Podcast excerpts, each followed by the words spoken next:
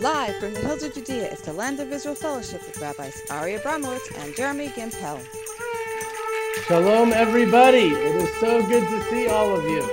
I can't see all of you, though. Can you guys see me? Give me a thumbs up if you can see me. Yes, now I can see all of you. Hello, hello, shalom. Good to see you. Um, I know right now you see our vineyards behind me, which really are truly right behind me, but you're not seeing them. This is actually a picture of our vineyards, which are behind me. And if you could see them right now, you would see that it's raining. Yes, it is raining in the Holy Land, and we are two days away from June. We're in the month of Sivan. I've never seen that before. I, I wish I could knew if I knew what the uh, divine message was in this in the rain right now. I know it's there. I know we have to look a little deeper. If anyone has any ideas, feel free to write it in the chats.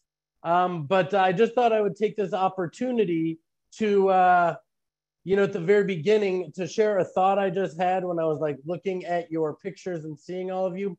Many of you, as your Zoom name, have a weird mix of letters or maybe even a nickname. Bottom line, it says something other than your actual real name, which makes me a little, I don't want to say a little sad, but it's like it seems like a wasted opportunity because our time here together is uh, really to get to know each other. And there's something in the power of a name.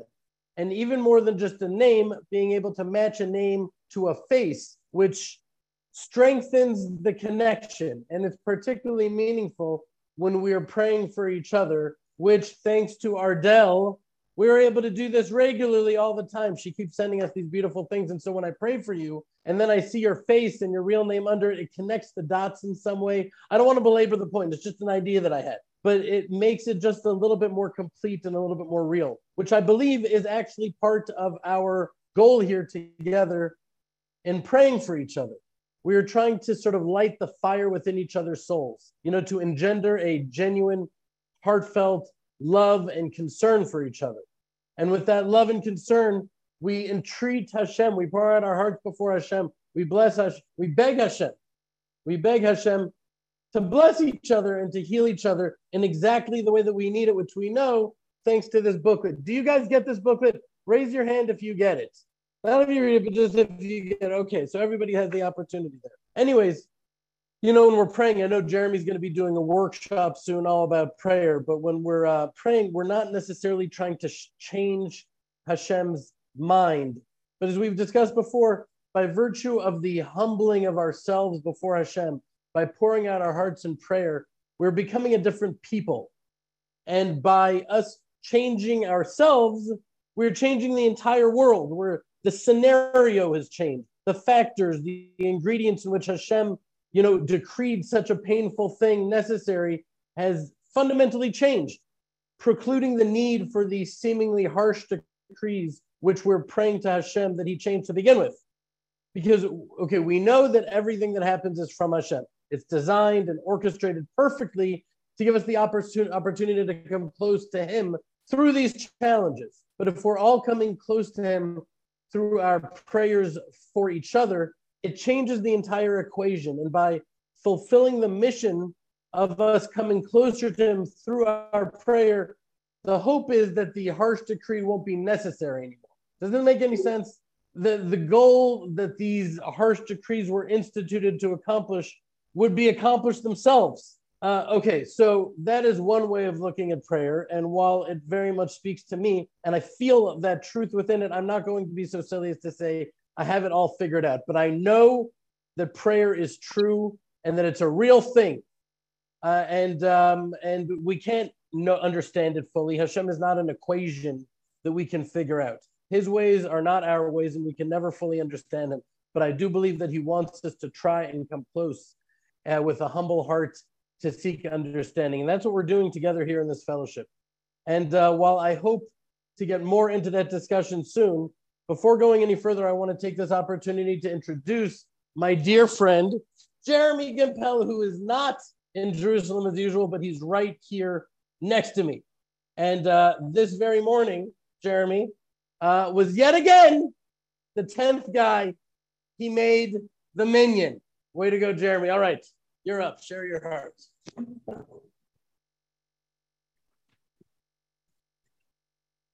Hey, Shalom friends, how are you? Great to see you. Can everyone hear me? Excellent. No, not good. Maybe like this, maybe like this. Like Ari's like taller than me, so I have to sort of position myself properly to fit. It's like big shoes to fill. Um, okay, excellent. Well, okay, here we are. So I have something different that I want to talk about today, and um, I'm probably going to get flack for it. I'm pro- if they quote me out of context, I'm definitely going to get flack for it. But there's nothing that I can do other than speak the truth, at least the truth that I see before me.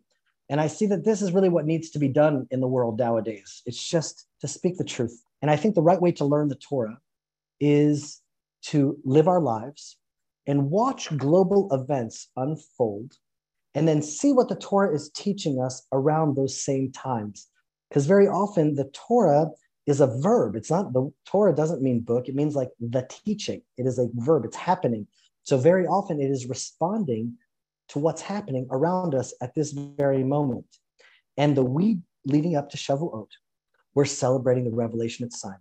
We're getting ready for this moment that shifted human history, that changed the world as we know it.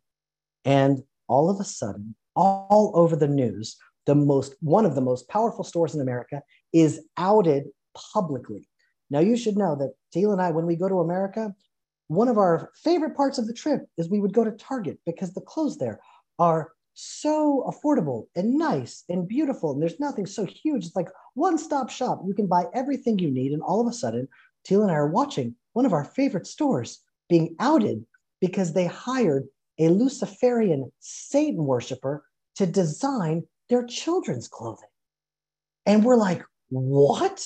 And you can look on the screen here. The, this is just like a, a clip, you know, from one like a news article. Target partners with Satanist brand to create items for Pride collection. And so that shirt says cure transphobia, not trans people. And Uh, I didn't know what to do with that at the beginning. And that they're hiring the Satan worshiper to design their children's clothing. And the des- I was just uh, Satan worshiper. Like, I don't, that's bizarre. so I started investigating a little bit more. The designer was interviewed on Newsweek. And he said, no, he doesn't believe in Satan because that would mean that he believes in the Bible. He doesn't believe in the Bible. He doesn't believe in Satan. He just believes in the values that Satan represents. and Tehila's like, that's exactly what a Satan worshiper would say. They don't believe in the Bible. They just believe in the values that Satan represents. That's like the most disgusting. And we're like, oh my gosh, like what is going on? On another shirt, it says Satan respects pronouns. And I'm like, what is happening? You know, the first time that I heard about pronouns was when Jordan Peterson really became famous. He fought against Canada passing laws that would force people to use these different pronouns, meaning you would be punished by the government if you didn't use this new language made up by the woke. And you know, here's just a thing that I found on on the internet, and it's like z- instead of him, it's Zim and Zer. I mean, did they really think people were going to use those terms? Are they delusional, or is something really profound happening in the world? I mean, obviously, as this sort of uh, evil was exposed and brought to light, the, the target stock crashed. I mean, if you like, you look, look at the Bloomberg and Barron's and all these, you know, the news outlets, and there's there the business sections. They just they just say like, oh my gosh, everyone's boycotting Target, and the stock is crashing because normal parents do not want to give their children clothing made by satanic Luciferians, and people started to just not go to Target. And on the contrary, they were trying to like sneak this into our children. We're just boycotting the whole store. And then I saw this video and it connected all of the dots. I mean, we're talking now about the week before the revelation of Sinai, the time when the Torah was brought into the world. And all of this is coming to light. Like often evil sort of hides itself. It's like, no, I'm a snake in the garden. I'm really trying to help you. I like taste this fruit. It's like it's not really telling that it's evil. It's coming in the in the guise of being accepting, of being loving, of being kind kind to others and understanding of others. And that's really hard to sort of argue with. We all want to be accepting and loving and kind to others. And oh, oh no, these are Satan worshipers. Oh my goodness, that's a shock. Now it's sort of the, all the pieces are coming together. Well, watch this video. It's of the Prime Minister of Canada, Justin Trudeau, criticizing Americans for boycotting Target. Watch this guy. He's something else. It's scary to see what's happening in the United States, whether it's 2S LGBTQI plus rights that are constantly being attacked. My government will never let it happen.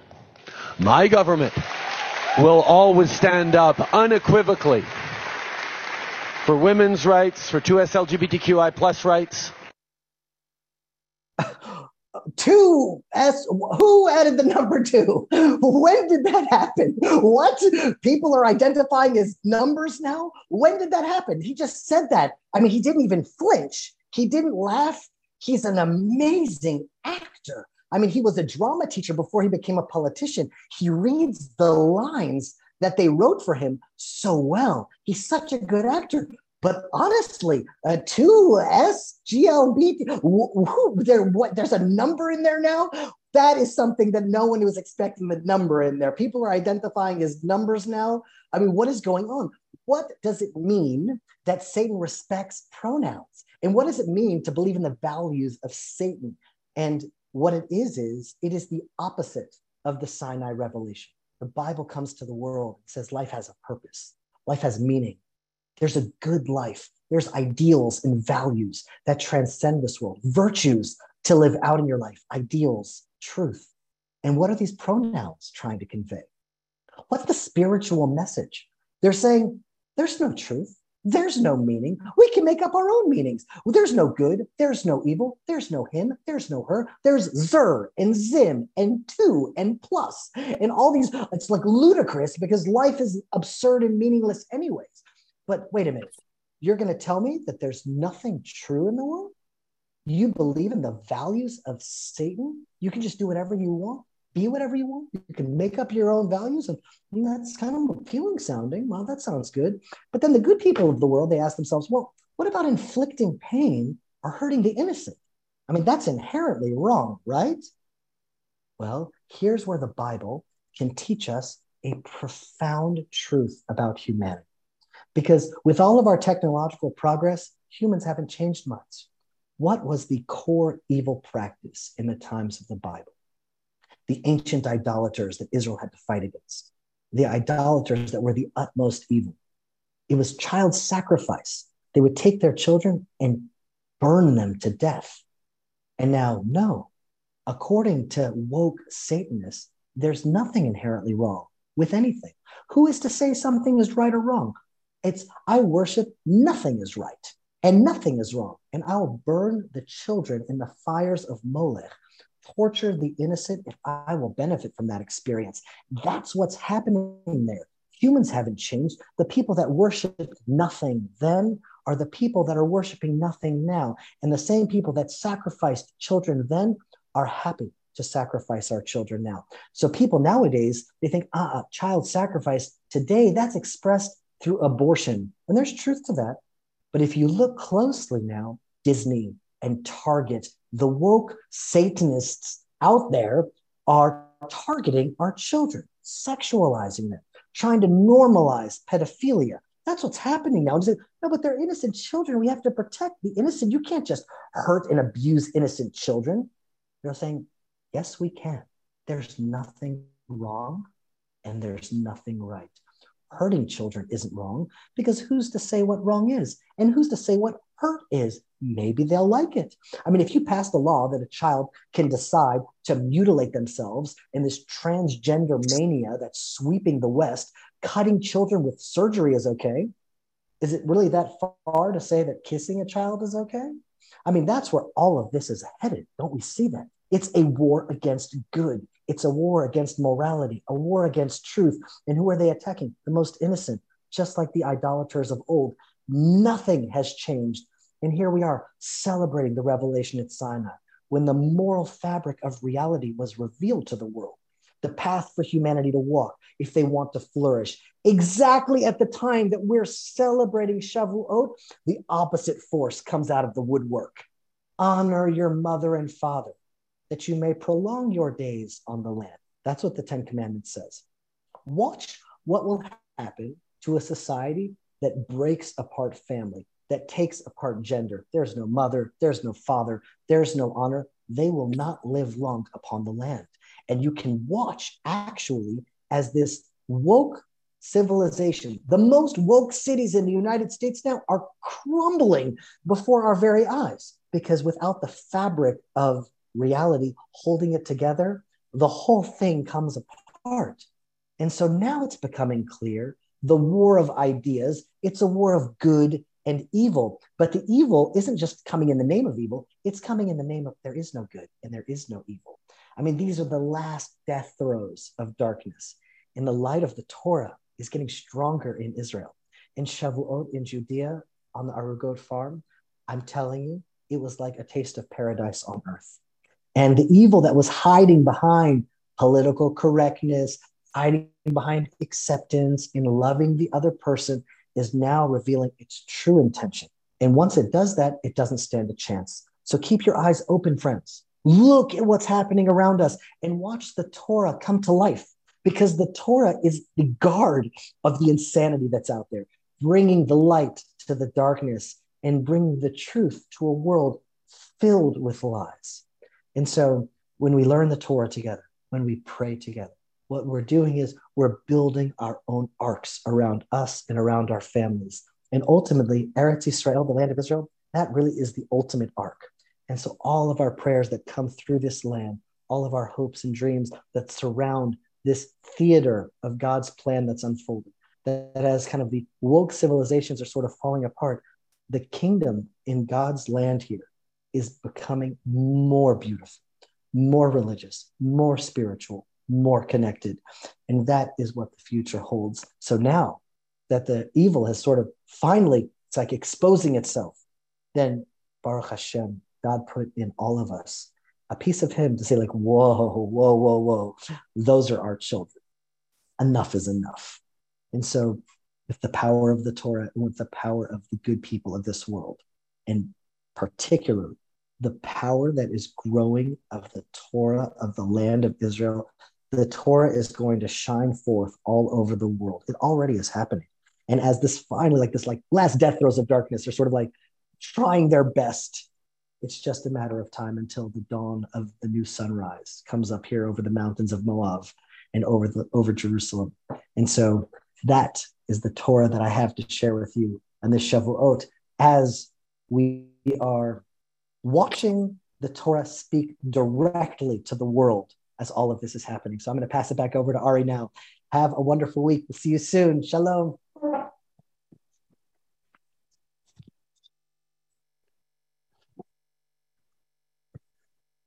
Shalom, Jeremy. Thank you so much. Okay.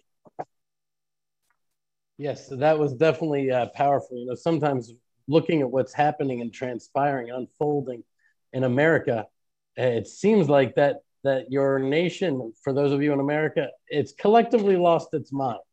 It really does. But it, losing your mind can somehow sometimes be just like it's just something that happens. There's something deeper and darker and more sinister happening, and it's definitely worth looking at. Uh, but uh, but for me, very all-encompassing has been the the two days of sacredness that we just celebrated here in in Israel.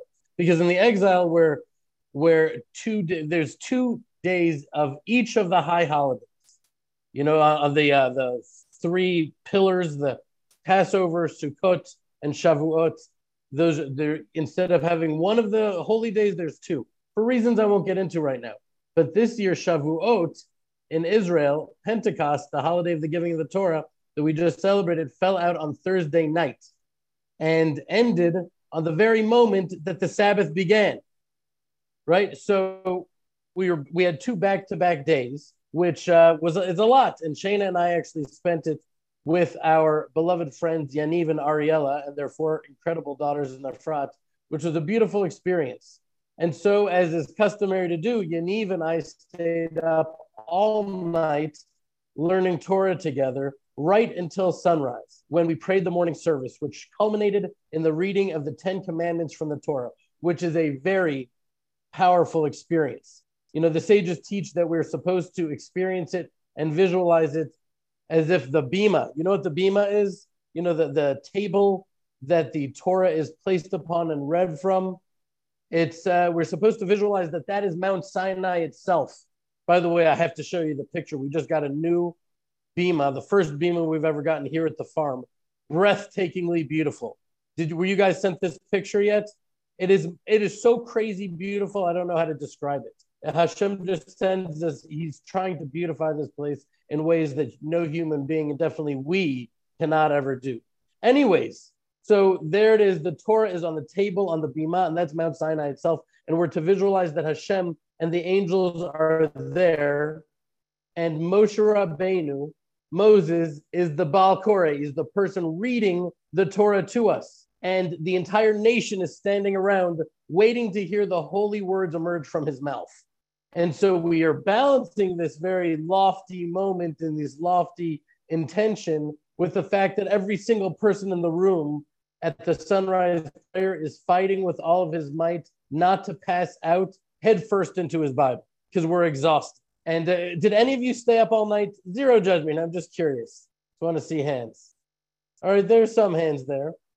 Okay, so while while while we learned many things throughout the night, me and Yaniv in our studies, one of the things that we spent most of the time was on the question of why we read the book of Ruth, the Megillah of Ruth on Shavuot, because there are a number of other texts that at face value would seem to have been a better fit.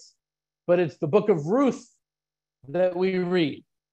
And that's what I want to sort of talk to you about today on this fellowship. I'd like to talk about Ruth, because if there's one character in the whole Tanakh who I almost, I, I most associate with the people in this fellowship, it's Ruth.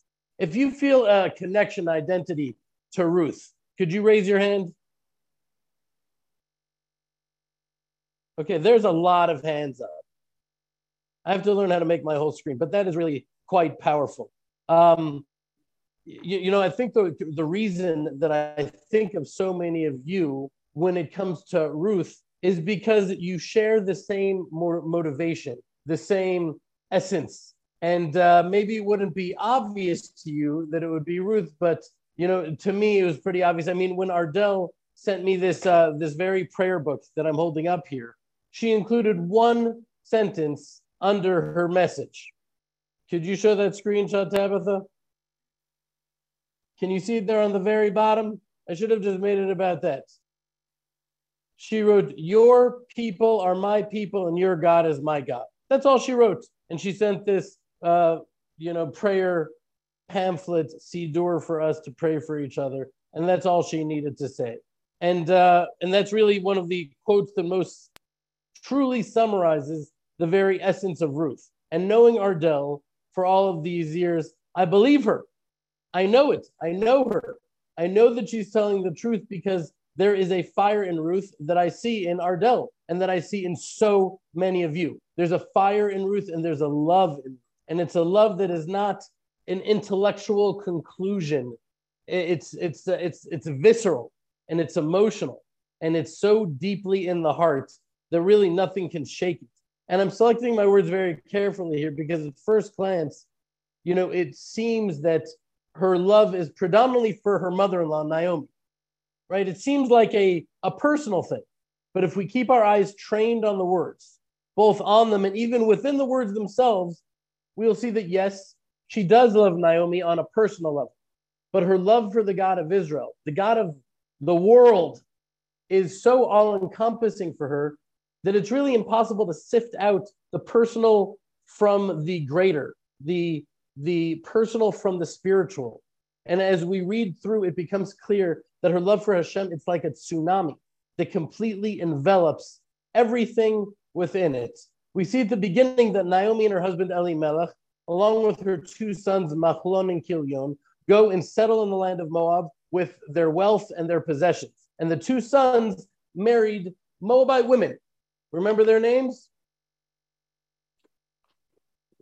Ruth and Orpah. And shortly afterwards, the sons died, both sons, along with their father, Elimelech. All of them died. Here's actually a picture, Tabitha, if you could show it. This is a scene that I now think about when I read this part of the book because it's from the ArtScroll children's book of the story of Ruth that Dvash obsessively is asking us to read to her. It's all she wants to hear. She wakes up, she wants to hear it. She goes to sleep, she wants to hear it. And so this is a picture from that book. And there they are. You know, it's, it's the seemingly awkward scenario of the mother with her daughters in law, all of them bearing their husbands who, by rational thoughts, are really all that has tied them together in the first place. It seems obvious that they would go their own separate ways. But clearly, a deeper bond has been forged because even though Naomi uh, appealed to them to just go, go back to their homes, they refused. Here's what Naomi said She said, Go, return, each of you to her mother's house. May Hashem deal kindly with you as you've dealt kindly with the dead and with me. May Hashem grant you that you should find security, each in the home of her husband. She kissed them, and they raised their voices and they wept. But what did they say? Both of them. What did they say?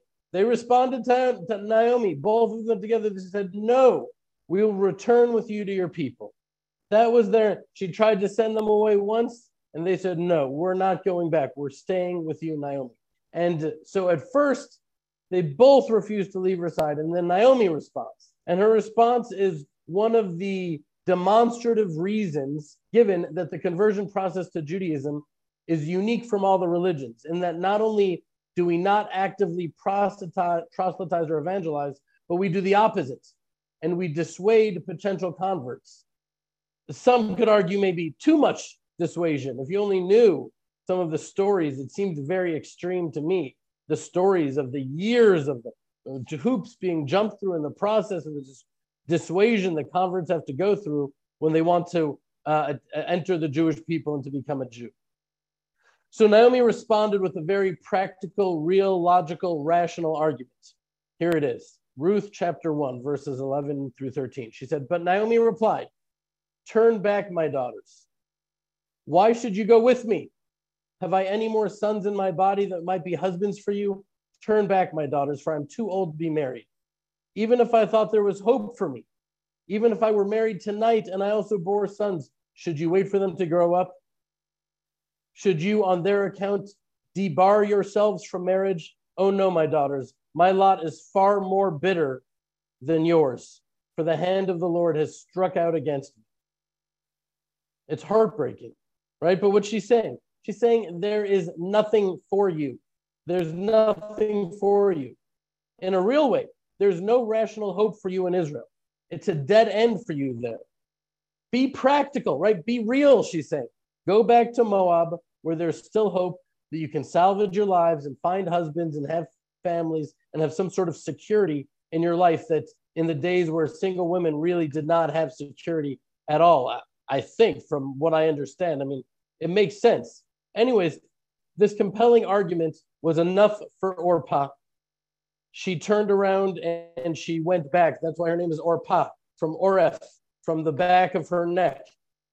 And you really can't fault her for returning for her family. It was by far the best move for her at the time. I don't want to say it was the best move, it was the most logical, rational move for her at the time. And as we discussed in the past, in that moment, her fate was sealed, it was decided, and that she was going to be the great grandmother of Goliath. That's right. We, I, mean, I know we've spoken about this in past years, but it's really relevant that in one moment, you know, one moment, this way is David, that way is Goliath. And the way that Orpah went, she was the great grandmother of Goliath. But that is not the path that Ruth took. All the logical and rational arguments in the world meant nothing to her. Returning to her biological family in Moab would be worse than death. Nothing else mattered to her. Let's go on now. Let's look back into the actual book of Ruth. They broke into weeping again, and Orpah kissed her mother in law farewell, but Ruth clung to her.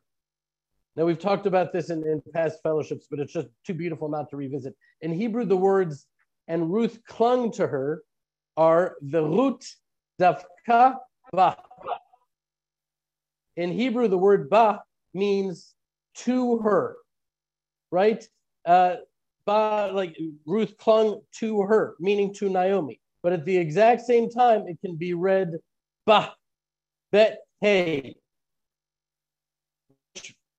which could be read, and Ruth clung Be Hashem, to Hashem. You can read it both ways. So which one is true? Both of them are true at exactly the same time. Yes, she clung to Naomi. That's true on one dimension, but on a deeper dimension, she was clinging to Hashem through Naomi. And I think that these words probably speak to many of you in a deep way because your love and constant, all consuming interest in Israel and what's happening in Israel and the Jewish people and your Jewish friends is very much about that. Often that's really how I understand this fellowship, which is not really that easy a thing to understand. For us, we get it because we're in it. But I don't know if you've tried to explain it to other people. People ask me about it, and it's a difficult thing to rationally explain because while we do have many very precious, beloved Jews in this fellowship, many, I think most of you are from the nations of the world. You come from different backgrounds and different faiths, yet so many of you are here every single week. You've been with us through the ups and the downs, through the happiness and the celebrations, and through the grief and through the tears. And you're here through, you, you, we're all here in this fellowship together in a real, the, it's called the fellowship, but it is a fellowship. It's like a family. And you've been with us so, with such loyalty and consistency that it's difficult to understand for people that don't know it and don't understand. But in my heart, I just know that it's not really about us. You know, it's not about me or Jeremy or Tehila. It's not about our families. It's not just about us. You know, that while you may like the very mortal, fallible human beings that we are, in my heart, I know that it's Hashem that you're clinging to with such loyalty and zeal, that it's Hashem that you're seeking with all of your hearts, that it's Hashem that is bringing you here. Because we know, we know the price that Ruth stood to pay, right? At least according to what Naomi said, which would be social ostracization, ostracization, which would be loneliness and possibly even starvation and death. But she was totally unfazed and undeterred by that possibility. Because to Ruth, that was far far preferable. That was a much better fate than what her life would be if she turned her back on Naomi, on the people of Israel, on the land of Israel, and ultimately on the God of Israel. She'd prefer anything to that. And so, uh, you know, I know that the price that so many of you have paid for being on this journey that you're on has been very great. The price that you've paid socially, not just with your friends, but also with your family which is so much harder and more painful. Is this speaking to, do any of you feel like you've paid a price in your journey that has brought you here? You know, it's uh it's painful to particularly with family and with professionally. I know professional stories, a lot of hands are going up, not just in person, but also on the screen, those yellow hands. I know the prices you paid professionally and financially. I know the pain and the loneliness that you have been willing to endure and that you've endured.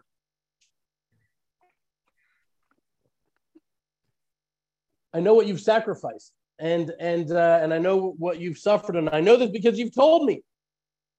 Because you've told me. Because you've been so kind and generous as to share it with me in person. In, with your voices, with messages, and let me tell you, I carry those stories with me. They challenge me in my own dedication to Hashem very much. Believe me, they, they uplift me and they inspire me in my walk with Hashem, and I carry them with me. And that's part of the reason why I think that we read the book of Ruth on Shavuot, because there was every reason for her to look at the nation of Israel and at the God of Israel and to give up before even starting. There was every reason for her to believe that there was no way in for her, that there was no possible way for her to attach herself to the nation of Israel in a real way, because as you know, she wasn't just a non Jew. She was a Moabite, a Moabite. She was a Moabite, right? We learn in the book of Deuteronomy, chapter 23, verse 4, the Moabites are special in that they're simply not allowed in, right? Here's the, uh, the quote No Ammonite or Moabite shall be admitted into the congregation of Hashem no descendants of such, even in the 10th generation, which means really forever, shall ever be admitted into the congregation of Hashem. And I'm sure that she knew this very well, but none of that mattered to her. She was on fire for Hashem, and there was no potential outcome scenario, no matter how catastrophic, that could dissuade her. There was even a factor for her because no catastrophe came close to the unimaginable fate that would await her if she didn't cling to, to the God of Israel with all of her heart. Turning her back and walking away was simply not an option. You know, there were people that asked me during the Shiva mourning period of my father about a seemingly strange element of the stories about him that didn't make sense. You know, Jeremy asked me if it was okay if he could play my eulogy for my father. And so I, of course, went through it in my head. And I was like, there's a lot of room here for the many of the people in this fellowship to come away, you know, being sort of offended. But I was like, you know what? They know me. I know them. We know each other's hearts. And uh, and there's no secrets here. Everything is uh, out on the table. We share everything. And so I didn't even think twice about it. Really, it didn't even take a moment. I said, of course, share it with them. And um, and so you know, what am I talking about? During the eulogy, I was talking about how my father, you know, he always liked whatever he liked is the way Jews liked it. And the uh, the other way that he didn't like was the thing the Jews didn't like. It was the way that Goyim did it. Goyim. The, the most famous way was, uh, for example, was the meat, right? I, you heard the, the eulogy. He liked it burnt and charred. Why? Because Goyim ate it rare and uh, and I'm pretty sure that I'm pretty sure that is statistically not true anymore for goyim, anywhere for non-Jews than Jews at all. But that didn't matter. We would not do things the way goyim did them because we were different. We were Jews, and that was how we were raised. And it was pretty clear that those distinctions he made between us and the goyim, we're going to be honest, came with more than a little bit of antagonism, which you could tell from the fact that he would say the word goyim as goyim, like with gritted teeth. And there was shtick to it. It was funny, but it was also, you know, where there's smoke, there's fire. And uh, there's a certain degree of, of truth to it as well. And at the Shiva, it happened that there was a number of people who showed up at the same time who shared their stories about my father. One was a young girl in her early 20s who drove up from Eilat, a four hour drive in each direction. Uh, she drove up during her 12 hour break between her shifts at a hotel restaurant down in Eilat, just to be able to come and pay her respects to my father. And she explained that she and her family fell in love with Hashem and the Jewish people, and they wanted to connect more than anything words can describe. And they didn't know where to turn, and they were having no success and no luck and everything that they tried was a dead end. And uh, out of everyone that they knew, my parents, spearheaded by my father, took their whole family into their home and pretty much let them move in, giving them food and shelter and so, so much love. This girl was crying her way through telling the story. Anyways, eventually they did convert and move to Israel, but I know my father, and his love was not for it wasn't contingent upon them converting. Yes, he had a special place in his heart for converts. That's true. But his love didn't start or end with converts by any means. It was just how he was. He was like that with everybody, Jew and non Jew alike. And while I don't know, I, I, didn't know this specific story that this girl was telling, you know, about her family. Uh, I knew my father, and what he did for that family didn't surprise me one bit. And while it's true that he gave them much, very much, despite all that tzedakah and all of the chesed and all of the loving kindness that he showered upon them, I guarantee you that if you asked him, he would tell you that he was receiving from them more than he was giving. Why? Because he fed off their fire. It didn't matter that he was helping to kindle it and nurture it. The fl- their flames warmed his heart and strengthened the fire within his, his heart as well. And you know, it's funny as a kid is growing up, I, there was a lot of times I would say, I'm so different from my father in this way and in this way and in this way. I'm different than. I'm different than him. But in the deepest level, on the deepest soul level, I can say all of this with the sureness that I'm saying it because I have the same thing. I have the same thing in my heart. And that's how I know that this love wasn't about converts. You know, he wasn't some closet missionary because I saw how loving and generous he was with so many non Jews, the vast majority of which had absolutely no interest or intention of becoming Jews themselves. I saw how generous he was with his Sri Lankan caretaker. You know, the not the financial part was the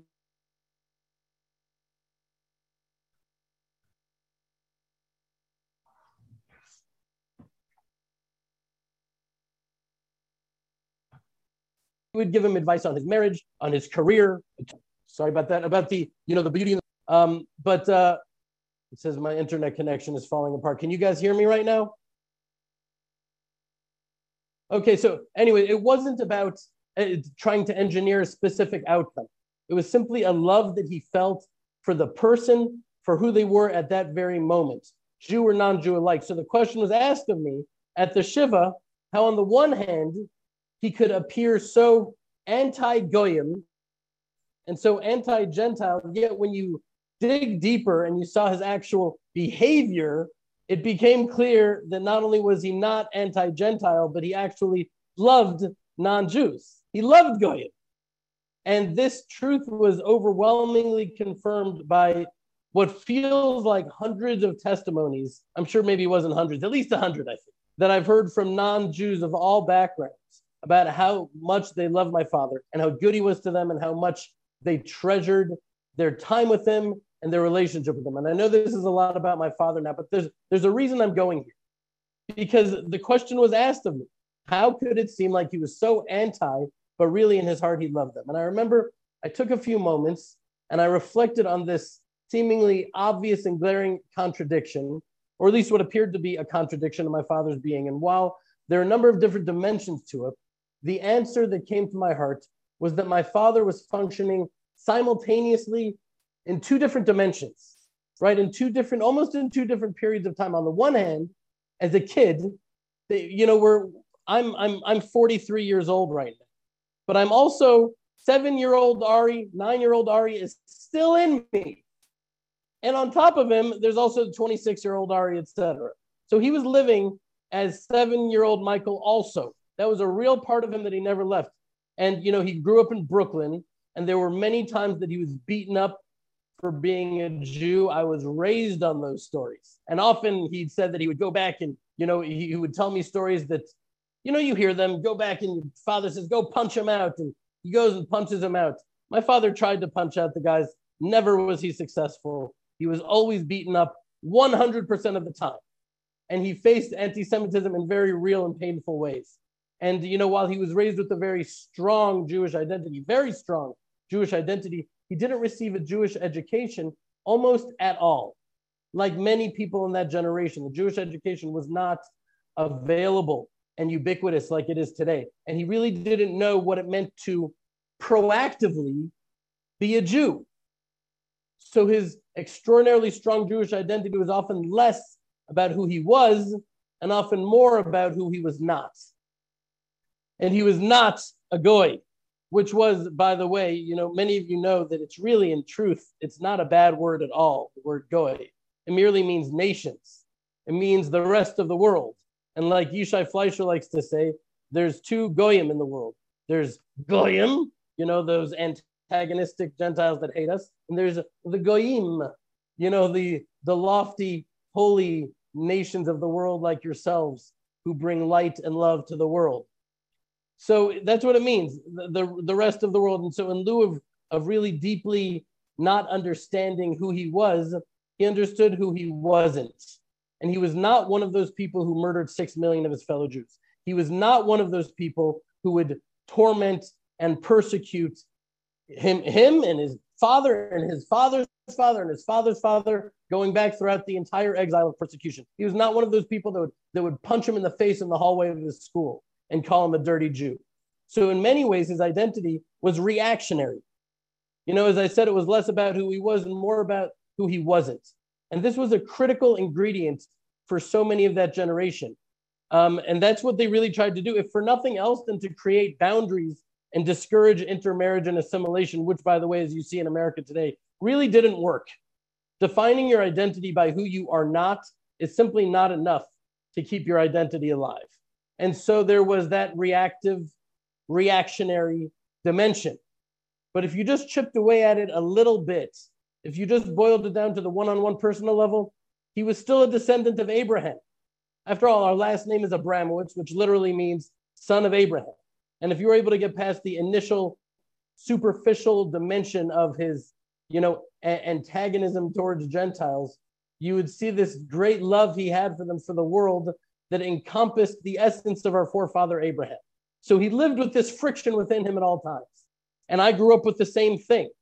Um, fortunately, I got a Jewish education and I understood more and more who I was. And that antagonism and that hatred has very much dissipated with me, particularly upon entering the land of Israel and not needing that negativity and that antagonism anymore and being able to replace that with love and with blessing. But, anyways, in my answer, you know, I, I, I likened it to different names of Hashem. You know, we've learned about this before. On the one end, there's the name Elohim, which is in some way a lower manifestation of Hashem in the world, which manifests in rules and regulations and boundaries and discipline. But the higher dimension, the higher name is the tetragrammaton, the Yud and the He and the Vav and the He, the name that we don't even have the ability to pronounce, let alone to understand. But we do know that this is the name that conveys the deepest level of Hashem's essence, which is unconditional, unimaginable, overwhelming love. And so this seeming contradiction is really not a contradiction at all. They're both true, just on different dimensions. And in one dimension, Goyim are literally the definition of what we're not, but on a deeper dimension, Goyim are a fundamental part of who we are and what our divinely entrusted mission is in the world, which is nothing other to be an or la Goyim, a light unto the nations. And so my father felt that just so strongly and so intuitively that it, it, it bled over into all of his actions and all of his relationships with all of the non-Jews that he encountered. And so this explains why, you know, just like my father, you know, whenever I traveled to a new synagogue, before we were at the farm, I used to travel all the time, all around the world.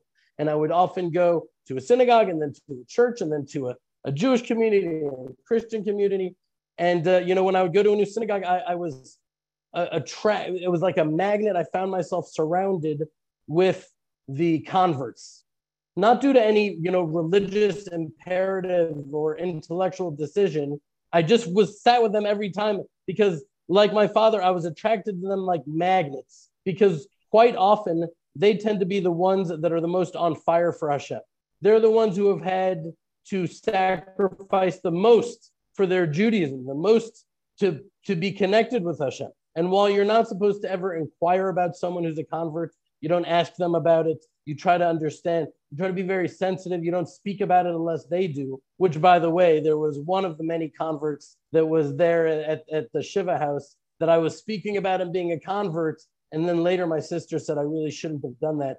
And I may have embarrassed him. And I just, I called him up and I said, I'm so sorry. I was talking about that. I forgot that maybe you, you don't want people to know but I just to me it's such a like a badge of honor. You're so holy and and I'm just so sorry about that. And he said that indeed it did hurt him a little bit, but he of course forgave me immediately. I think he probably forgave me right then, if anything, in honor of my father.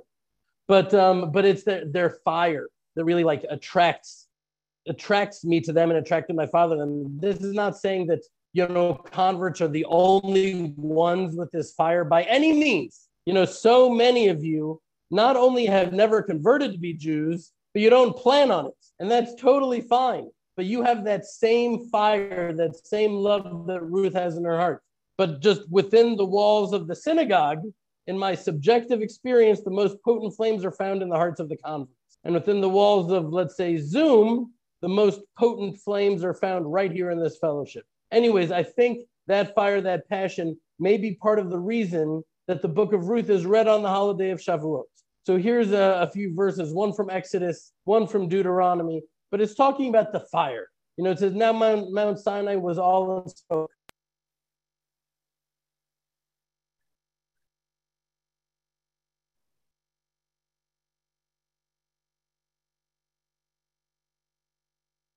For Hashem had come down upon it in fire. The smoke rose like violently.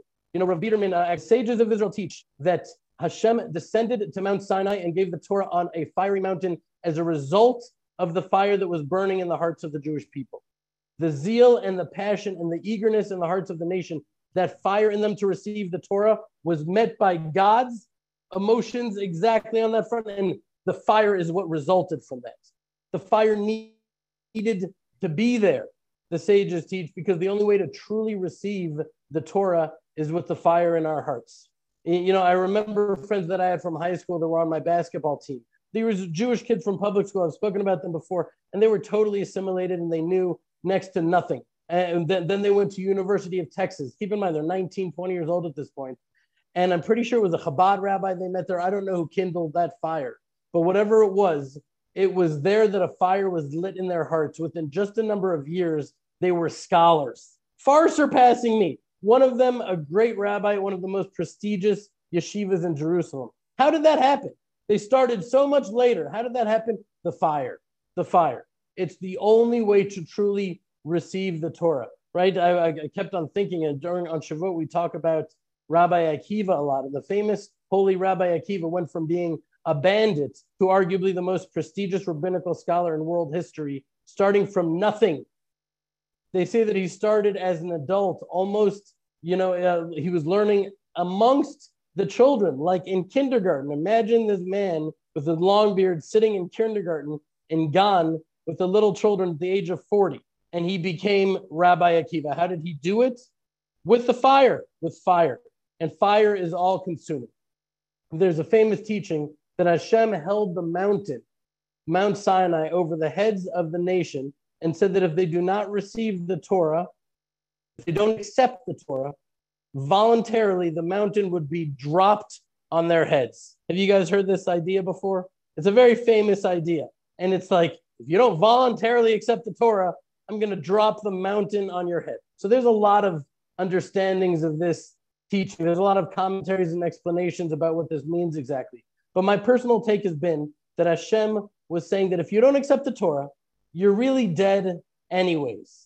Because without the Torah in the world, without the Torah in your lives, without accepting the Torah into your heart, it would seem like we are, it would seem like we're unconstrained by the law and that we're free. But in truth, without the Torah, we would be slaves, not slaves to Hashem, the ultimate king and creator of the world, which is the greatest honor to be slaves to Hashem, but we would be slaves to our own impulses, to our own physical desires, and to our own lusts. There would be no need to ever even control them or to curb them.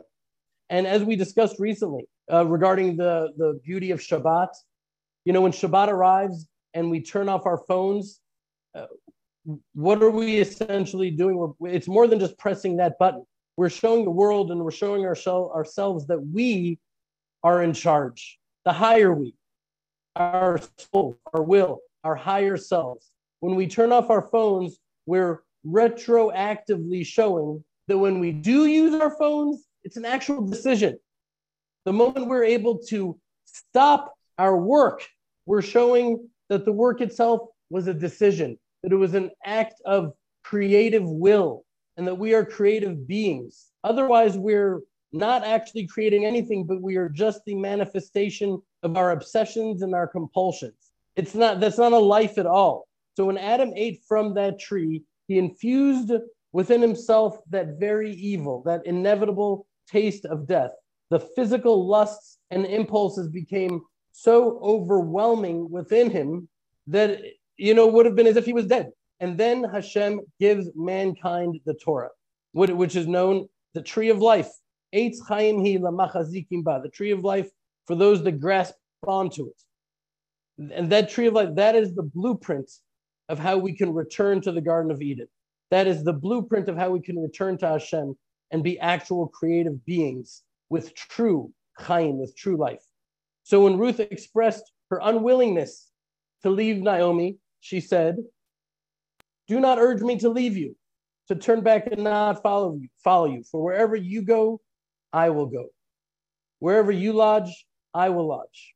Your people shall be my people, and your God my God. Where you die, I will die, and there I'll be buried. Thus and more do me, if anything but death parts me from you.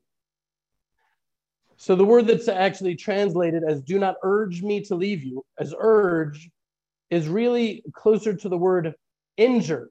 or even to kill. It's the word used today in, as in Hebrew as a terrorist attack. Al tif ga'ibi is a pigua. Ruth was saying to Naomi, make me leave you, you'll be killing me. I'll die. I'll die. They would be like death to me. Ruth understood intuitively what Hashem was telling the nation of Mount Sinai, that without the Torah, we're as good as dead. It's as if it's as if we're dead. You know, there have been times in my travels where I remember alternating, you know, like I said, between Jewish and, and Christian, Christian communities. And uh, the reception could not possibly be any more different. There were times that I felt that the Christian communities treated me as more than a person, that I was treated a little bit like an angelic being. I know this. I know, I know that they saw me that way because they would tell me that in so many words, which you would think would would flatter me, but it really didn't. I felt very uneasy about it. You know, and, and by the way, I felt this was, was happening to me, particularly in areas where there weren't that many Jews around. And I remember meeting a convert in one of these places in the little small synagogue. And, they were a convert from one of those Christian communities that loved and idolized these Jews. Is this is that, by the way, is actually in Germany that this happened. And the convert told me that he was from that church that I was just in. And after converting, none of them would speak to him again. That they really didn't believe, well, he thought that it was because they just couldn't believe that he could actually truly become a Jew. He was a Christian. They knew him. He was a Christian. And now he's a Jew. He felt from many of them just this tremendous anger and antagonism, which shocked me because the same people treated me with such love and respect, even reverence. And this was particularly interesting considering we were in Germany, you know, a nation that went to greater extremes than any in their belief that we were subhuman. So we're subhuman, we're greater than human, we're subhuman, we're greater than human. It, you know, it's a lot. The Germans and the Germans, it's an intense place when it comes to, to being a Jew. You know, they and this congregation and so many Christians I met feel strange about the issue of conversion, which, by the way, I think is the reason I'm bringing it up right now, because there are a lot of questions about it. People feel uncomfortable about it. And it's easiest not to talk about things we feel uncomfortable about, but it's more fun to talk about things that make us uncomfortable, to talk about things we have questions about. Do any of you, let's be honest, have like questions, thoughts, discomfort around the concept of conversion? Okay, there's some hands up.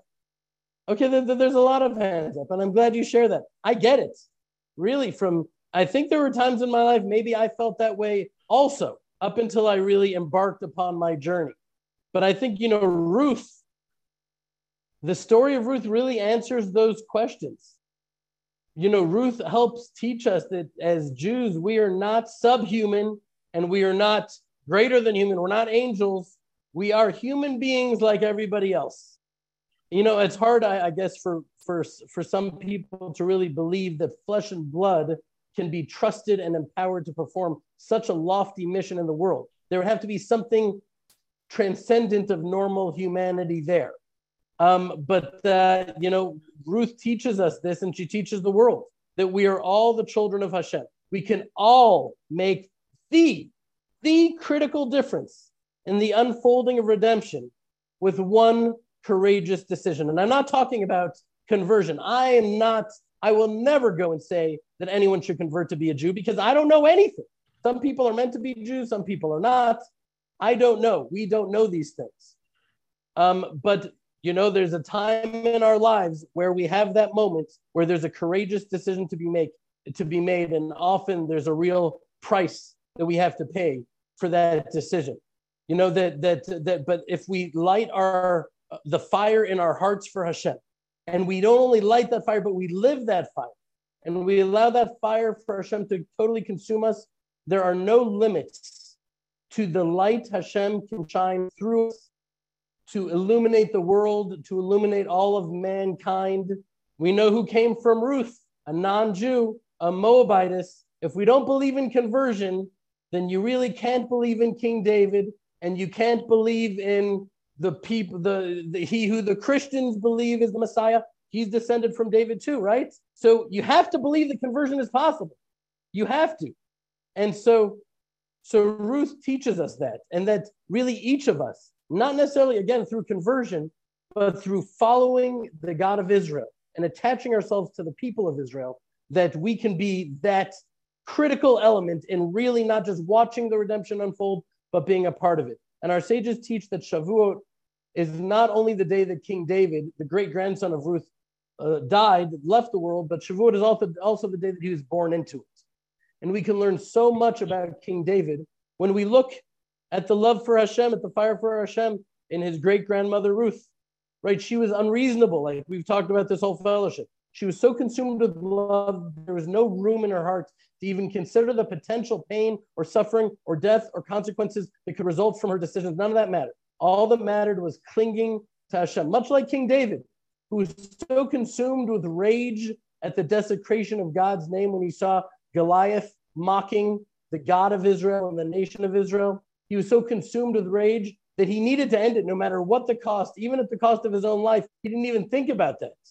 So, so dear was the name of God in his heart and the love to the nation of Israel. And that is how I see all of you. And so I hope that I did, I, you know, I just like shared my heart in this fellowship. And I hope that I didn't offend anyone. I hope that you all know where I'm coming from, that I have such great respect and love for you that I consider so many of you my Rebbe's. You know, my Rebbe's in the inspiration that I walk with and seeing your walk with that God and that that fire that you have with God. And so I want to bless all of you and myself. I want to bless all of us that we have that fire of Ruth burn within our hearts, that our love for Hashem, that that love so far eclipses and transcends any earthly practical considerations that it just consumes us and makes us worthy for being used in the great redemption that is unfolding before our eyes at the very moment, right now. And so I want to bless all of you with actually the very blessing that Hashem himself presents to Aaron and to the nation of Israel in this week's Torah portion, which I didn't even get to, the beautiful portion of Naso. I'm going to try to be better in the future. We actually have a, questionnaire we're going to be sending out soon to more deeply connect with you again and hear where your hearts are and you want to learn in different subjects. Maybe we can add things on. We, Jeremy and I are always talking about knowing that things need to be changed and added, and we need to, to pivot and we want to hear your hearts with us. So we're going to be sending that out very soon. Um, but right now, today is not the day because today is the day that Tabitha's son is getting married. Mazel Tov, Tabitha. We love you so much, and we're so grateful. May He establish a Beit Ne'eman a faithful home in Israel, and um, and may He have that fire too that I've blessed uh, myself to have and all of us to have that allow us to be a part of what we see happening, the redemption in the world today. And so I want to bless you with that blessing that we hear that the, the priests are empowered with this week. יברכך אדוני וישמרך, יאר אדוני פניו אליך ויתונך, Yisa Adonai panav elecha v'yisamlecha shalom. May God bless you and protect you. May He shine, shine His His light in His face and His countenance upon you, and may He give you peace. Amen. Shalom, everybody. To join the Land of Israel Fellowship, to attend our live interactive Zoom sessions, to participate in the Fellowship Connection Q&A events, or even just to binge on past sessions click on the link below or go to thelandofisrael.com backslash fellowship and join our family of hundreds of people from around the world broadcasting light from the land of Israel live from the Judean frontier.